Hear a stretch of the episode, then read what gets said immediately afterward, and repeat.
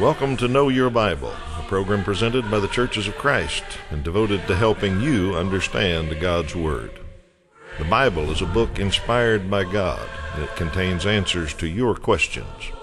The Bible reveals Jesus and explains His sacrifice, contains God's plan for the family, and timeless principles of parenting.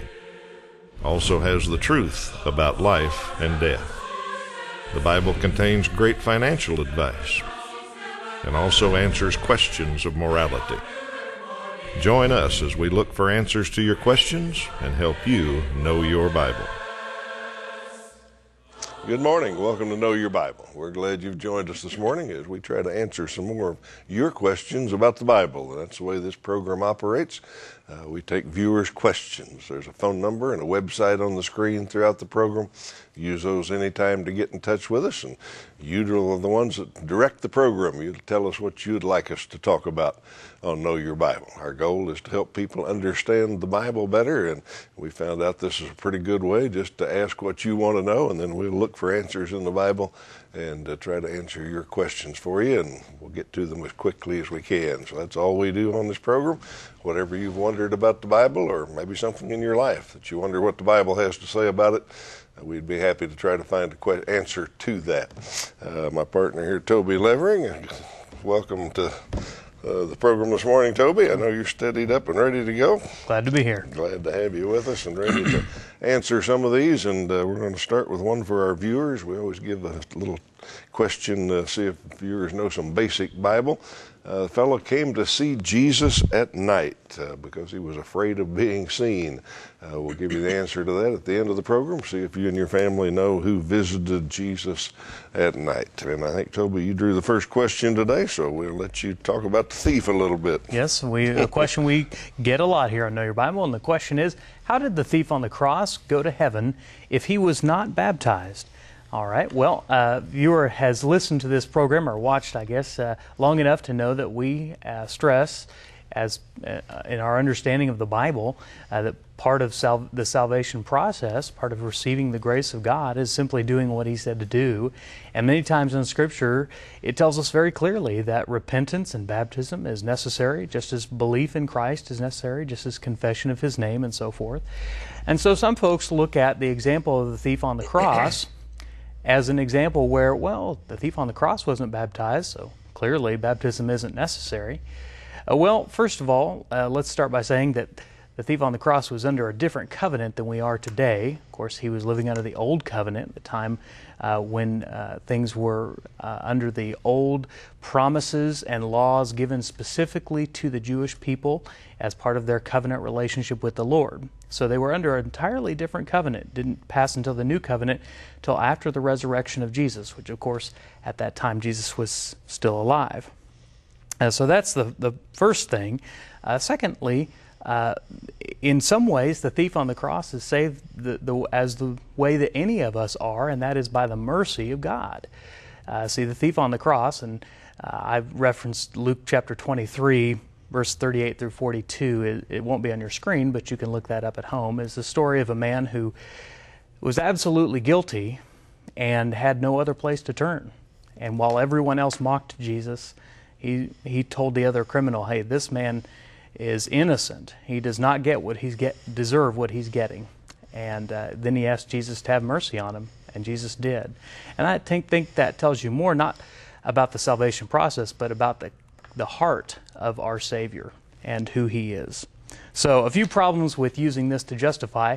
Uh, if you say, well, baptism is not necessary, then you're really contradicting Jesus because He Himself commanded in Mark 16 16 and Matthew 28 18 through 20, and of course the apostles taught and baptized many people.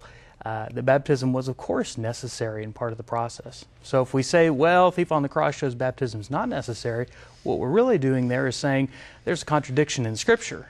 And we have to take all the verses together and not just cherry pick the ones we like. So the point of this whole thing is we have a merciful Savior.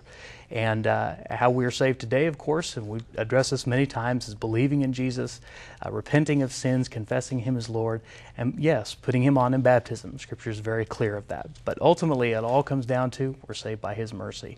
Let's look at Ephesians chapter 2, verses 4 through 8 together. But because of his great love for us, God, who is rich in mercy, made us alive with Christ, even when we were dead in transgressions. it is by grace you have been saved. And God raised us up with Christ and seated us with him in the heavenly realms in Christ Jesus, in order to show that in the coming ages he might show the incomparable riches of his grace, expressed to us in his kindness to us in Christ Jesus. For it is by grace you have been saved through faith and this is not from yourselves, it is the gift of God. Hope that clarifies the matter just a little bit. Sure, that's good information for them. All right, question number two. Somebody's got an interesting one. Uh, wants to know why do some people believe that the Social Security number is the mark of the beast? Social Security number, the mark of the beast. I don't know anybody personally that believes that, but I have heard that some people worry about that and think about it. Uh, why do they believe that? My first guess would be maybe they've been dealing with the Social Security Service, and they think, "Man, this is tough." Uh, but I don't have any firsthand experience in that either, and I'm sure the Social Security uh, Service does a good job. Uh, but then, no, that number is not the mark of the beast. Uh, the, the whole thing comes down to an understanding of revelation, whether it has happened yet, whether we are in a premillennial age uh, when the things in Revelation are going to c- come to pass, or have they already? Uh, we all know your Bible believe that since the book starts uh, with instructions that what's in this book must soon come to pass, uh, pass. And at the very end of the book, again, he iterates that uh, it's going to soon come to pass. We believe it was a prophecy for the folks in the first couple of centuries, uh, warning them about the persecution that Rome was going to bring upon them. And uh, so we don't look to see all those things come to pass in the future. But the the verse for some people that may not know what we're talking about is in Revelation uh, chapter 13 and verse 16. Let's look at that together. And it's talking about the the beast and the the persecution of Christians. It says he also forced everyone, small and great, rich and poor, free and slave, to receive a mark on his right hand or on his forehead, so that no one could buy or sell unless he had the mark, which is the name of the beast or the number of his name. So we believe that's a symbolic thing that Christians were persecuted. They weren't allowed to trade in certain ways. They were uh, persecuted in the marketplace by the uh, the government. So we think that's a symbolic prophecy there to them that yeah, you're going to have some troubles, and unless you're a uh, authorized citizen of the and believe that Caesar is God, you're going to have trouble working in the marketplace. So uh, that's all it is. I don't think it's going to happen today, and I certainly don't believe Social Security number is the the key to all of it. But some people believe lots of things about the mark of the beast, but yeah. don't believe it's that. Yeah, uh, good answer. Uh, next question is uh, someone wants to know why do you take the Lord's Supper every week? Uh, well, my simple answer to that is because it was the Lord's command and it was a practice of the early church. Uh, of course, Jesus uh, in, instituted the Lord's Supper. He actually transformed the Passover feast. He told his apostles to go make preparations for the Passover feast, and as they were partaking of it, he transformed the meaning of it. As they took of the bread, he said, This is my body. And as they took of the cup, of the, the fruit of the vine, that they, he said, This is my blood given for you. And so he said, You're to do this, um, uh, to, to do this in remembrance as often as you drink it. And in Luke chapter 22, this is not going to be on your screen, but you can look it up at home. Luke chapter 22, he said, uh, verse 16, For I tell you, I will not eat it again until it finds fulfillment in the kingdom of God. And as you can, uh, as you do more study, you'll know that the kingdom of God refers to the collection of God's people, the saints, what we might, we might call the church. Um, and it's given different names throughout uh, the New Testament. But Jesus said that would find fulfillment there. And so we also know that it was a practice of the early church. Uh, in Acts chapter 2, uh, we know that they ate together, that they broke bread together, and that the Lord's Supper was a part of their worship and that they did that every week. I have two verses for you on the screen, both from the book of Acts. First, chapter 2, verse 42 says, They devoted themselves to the apostles' teaching and to the fellowship and to the breaking of bread and to prayer. And so we know that was part of the process. Then, Acts 20, verse 7, Paul says, On the first day of the week, we came together to break bread. uh, Paul spoke to the people, and because he intended to leave the next day, he kept on talking until midnight. So we know it was important for the first uh, first century Christians that they met every first day of the week, and as part of the meeting together, they worshipped, and part of that worship was partaking of the Lord's Supper. So it was command of Christ, and an example certainly in the early church, and that's what we find in Scripture about the Lord's Supper. So we believe every first day of the week is a good thing to do. Alrighty. Uh, I've got a question coming up in just a little bit about how to know your Bible and study about Jesus and all that. A great question, but before we do that, I want to tell you about a course that I think helps us do that. Uh, we advertise this every week and talk about the correspondence course that we're happy to provide free Bible study materials for you. Uh, we know there's a lot of people that have trouble getting started in Bible study, uh, knowing exactly how to go about it and where to start, and they may just start reading and get kind of tied up and bored in some parts of the Old Testament there and decide that's not going to work. Uh, well, we've got a good way to get familiar with your Bible first and then learn a whole lot more about it uh, through our courses that we'll send to you in the mail. Uh, this is the first course on the screen now. You see it's got eight lessons and it starts uh, with the real basic part the Old Testament and the New Testament. That's the first two lessons there. And you learn what they are and why there are two parts of the Bible and the difference between them. Uh, once you understand that, there's a whole lot of questions that we answer on Know Your Bible that you'll know the answer to. Uh, but then you go on to the other six lessons and then other uh, courses beyond that, more advanced, and you'll know a lot about your Bible. So all that's absolutely free. We take care of the postage and uh, no problem to you except spending a little bit of your time in your own home with your own Bible.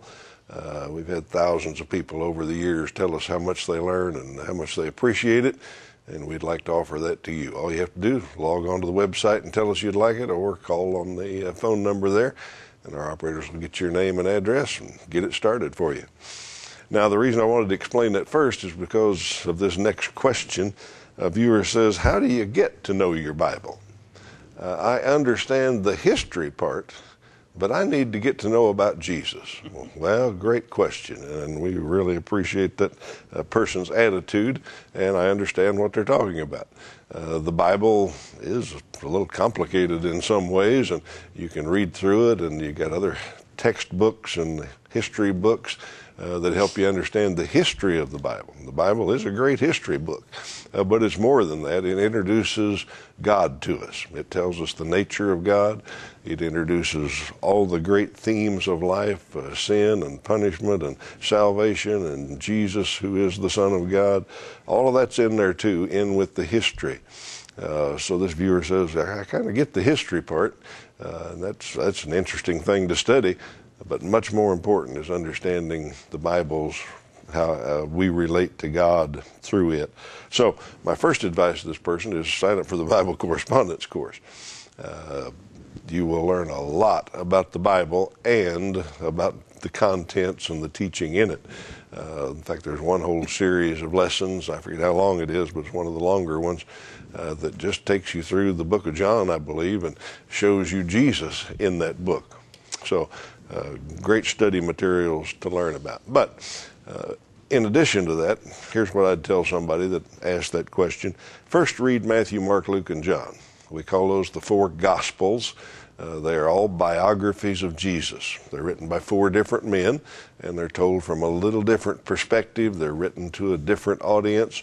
Uh, but basically, they're the same story about how Jesus was born, uh, lived on this earth a perfect life, died and was resurrected and went back to heaven. So read Matthew, Mark, Luke, and John. You'll learn a lot about Jesus. In fact, uh, John himself says at the end of his book, he said there's enough in his book that you can believe in Jesus, that you can know he's the Son of God and believe in him.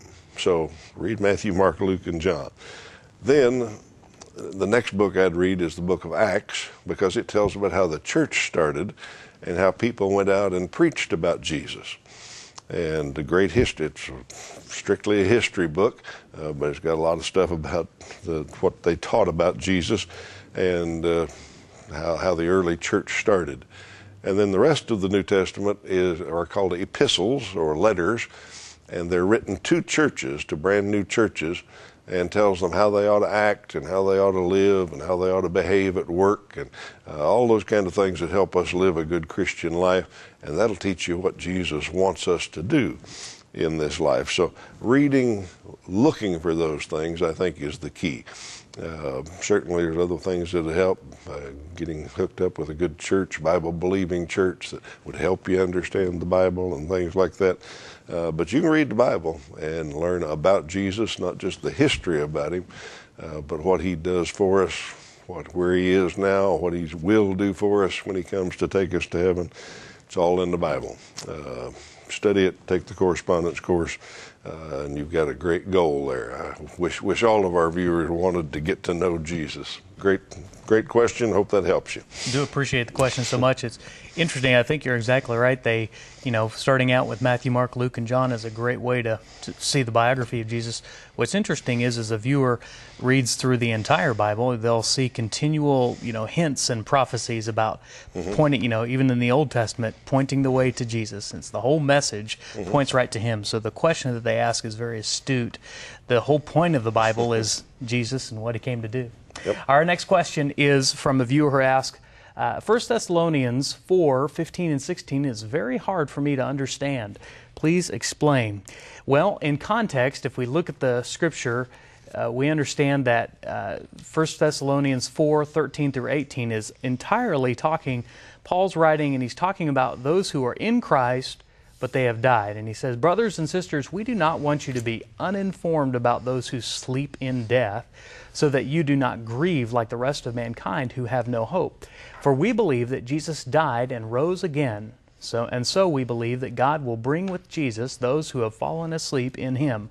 According to the Lord's word, we tell you that we who are still alive, who are left until the coming of the Lord, will certainly not precede those who have fallen asleep. For the Lord himself will come down from heaven with a loud command and the voice of the archangel and with the trumpet call of God and the dead in Christ will rise first.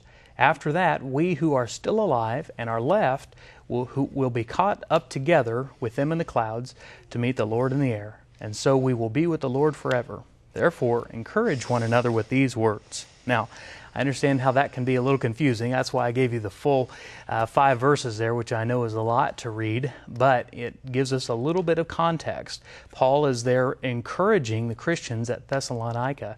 He's saying, I know that that you're a little uh, maybe discouraged or potentially you have uh, been gotten down by a few of your brothers or sisters who have passed away uh, who have died, and you think, well, what what else is there? I mean, I, I thought they were in Christ and you know didn't have to worry about this. And he's saying, you know, death, physical death, he's talking about is like falling asleep, and he kind of uses that that metaphor there. Is it's it's something that you do for a time, but then at the end of sleep, of course, you wake up. And he's saying, we have hope. We who are in Christ have absolute hope and confidence. If you've ever been to a funeral, you understand this concept. Uh, if you go to a Christian funeral of a, of a beloved saint, someone who's served Christ uh, maybe nearly their whole life, and how beloved they were, surrounded by friends and family and people in their church and so forth, and you understand that that funeral is a very different funeral uh, from someone who uh, just kind of uh, floated along through life and didn't really do anything, didn't commit themselves to Christ. Uh, it seems sort of like at the end of their life, it's sort of the end. But we who are in Christ, we have a much greater hope. And so when you go to a Christian funeral for a, uh, uh, someone who has died in the Lord, you just, just almost sense the hope. Yes, we miss them and we're sad. It breaks our heart. But at the same time, we know we're going to see them again, and we look forward to that day. And this is simply what Paul's saying that those who die in the Lord will see them again someday, and we long for that day. We long for Jesus' returning. So I think that's, that's right. What he's trying to say. All righty. A question about dating, and uh, this came from a question we had a few weeks ago about the age of people dating. Somebody wanted to know if they were too old or too young to be dating each other. Uh, so we answered that question. And this viewer called in that day and said, uh, The Bible says nothing about modern dating, especially missionary dating. But the Bible does have examples of courtship and arranged marriages. Okay, now I'm not an expert on modern dating. I hadn't dated in a long time, uh, and my, both my boys are married and gone, so I don't worry too much about dating anymore. But I'm familiar with what this viewer is talking about. Uh, and I understand that there are groups that take exception to the way uh, we let kids date these days, just pick anybody and go any place and do anything. Uh, and the reference to missionary dating there is a Christian dating out of the faith, uh, hoping that they'll convert that person by dating them or something. Uh, I'm familiar with that. I understand what the the belief system is. Uh, and I'll admit, if you look at the divorce rates and the uh, uh, out of wedlock births and everything else we have today, whatever system we're using isn't working too well. We're, no, we're not doing well at all. But still, even not taking that into consideration, I, I, don't believe the Bible tells us how to date. I believe that's a topic that's not covered in the Bible. Uh, I know there are examples of somebody finding a spouse for a child. Uh, and there are examples of arranged marriages in those cultures then, some of the cultures then.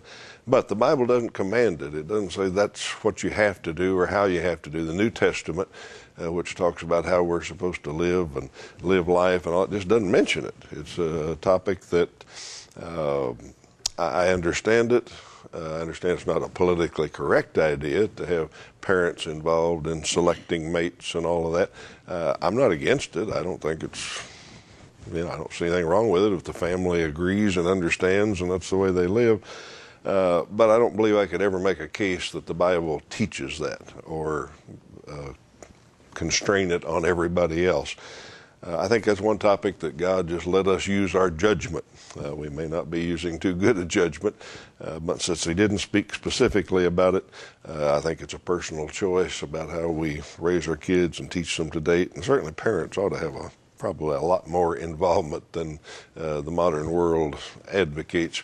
Uh, so I understand what the viewer is saying, but I don't think I'd say that the Bible teaches we've got to do that. Yeah, that's true on many things, not just dating, of course. It's just we sometimes have things that we like and that we're comfortable with, and we kind of want to find those in the Bible and make our case from there. And, and that's really not the right approach. We want to approach the Bible and just, you know, understand some topics are just not addressed. That's one Get of them. to use our judgment. That's one. All right, let me Next- take this. oh, go no, I got to Yep. uh, talk about church here a little bit. We always try to squeeze this in uh, and invite people to visit a Church of Christ near them. Uh, Churches of Christ provide this program for you, and we like to mention a few of them each week that support us and keep us on the air. Uh, this week, let me mention a couple here in central Kansas, close to Wichita, the home church of Know Your Bible, but uh, the church in Sylvia, and uh, there's one down in Wellington. If you live in either of those areas or close to those cities, uh, you may know somebody that attends the Church of Christ there. If so, tell them you watch the program and you appreciate uh, their keeping it on the air for you. Um, now, certainly, if you're looking for a church home and you live in one of those towns or close to one of them, uh, you'd be warmly welcomed. I know you'd find a, a welcoming group of people, and you'd find a group of people that think and study about the Bible like we do on this program. Uh, so drop in and visit them sometime. Uh, any area you're watching from, there's probably a Church of Christ close to your home, and we'd invite you to drop in and uh, tell them you heard about them on Know Your Bible and thank them for the show also. So visit the Church of Christ sometime, especially if you live in Sylvia or Wellington. All right, now I'll let you go. All right. The viewer wants to know Are there three levels of heaven? And the answer to that is no, there are not. Uh, there are three different ways in which the word heaven is used. And that is uh, in, in Jewish culture, there was heavens eh, referring to where the birds fly, what we would call as the sky. Then there was heaven in terms of where the sun and the stars would uh, reside. We, today we would call that the universe. And then the third one was the heaven uh, where God and the celestial beings reside. And of course, that is probably what this viewer is saying is that heaven are there three levels of that? And no scripture does not indicate that as such. Now some of you are thinking where in scripture would one get this idea? And this comes from 2 corinthians chapter 12 verses 2 through 4 where paul says i know a man in christ of course he's talking about himself who 14 years ago was caught up to the third heaven. Whether it was in the body or out of the body i do not know. God knows. And i know that this man whether in the body or apart from the body I do not know, but God knows, was caught up to paradise and heard inexpressible things, things that no one is permitted to tell. And so the third heaven is what Paul's talking about here, is where uh, the, the spiritual world, and that's all he's talking about. The other, the other two levels would be the sky and then the universe. So that was kind of culturally how to understand the idea of the third heaven. Good question, and it's one that's often misunderstood. All righty. Got a question from Revelation. You read Revelation 2 9 and wants to know who is that talking about? Well, context is one thing we talk about a lot on Know Your Bible. Don't just read a verse, expand a little bit. Uh, if you read a verse and it doesn't make sense to you, read the verses on each side of it. If that doesn't still make sense, read a few more verses, read the whole chapter. Uh, even the chapter headings help sometimes give you the idea of what that chapter is about, that paragraph is about. Uh, so in this one, let's do that. Start with Revelation 2 9. Uh, it's an interesting verse, but we don't know who it's talking about. So let's read around it a little bit. And first thing we'll see, and let's put this on the screen, is the heading of that little paragraph. It says, To the church in Smyrna. Now, some man that was editing the Bible wrote that. That's called a pericope, actually, uh, a little heading that tells you what the next section is about. So we know what we're going to read next is a letter written to the church in Smyrna. And then the passage says, To the angel of the church in Smyrna, write, These are the words of him who is the first and last. This is the word of Jesus, who died and came to life again. I know your afflictions and your poverty, yet you are rich. I know about the slander of those who say they are Jews and are not, but are a synagogue of Satan. So Jesus is talking to the church in Smyrna. He says, I know what's going on there.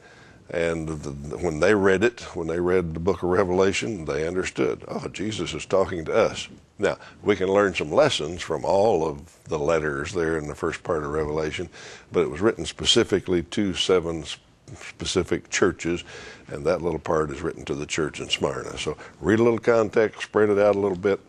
You can often find the answer to your, your question pretty quickly there. Mm-hmm. All right, speaking of answers to questions, let's see if we can answer the trivia question today. Uh, the question was Who came to see Jesus at night? And hope you and your family figured that out. It was a fellow named Nicodemus. Nicodemus was a ruler of the Jews, and uh, he really was interested in what Jesus had to say. In John chapter 3, uh, tells us about him. He wanted to know what Jesus was about. He believed Jesus was special and from God. Uh, but he was afraid his friends would see him and didn't want the, the reputation of that. So he went and visited Jesus at night, and uh, Jesus had to talk with him about being born again. We're glad you've been with us today, and we hope you can come back next week as we answer some more of your questions on Know Your Bible. Until then, have a great week.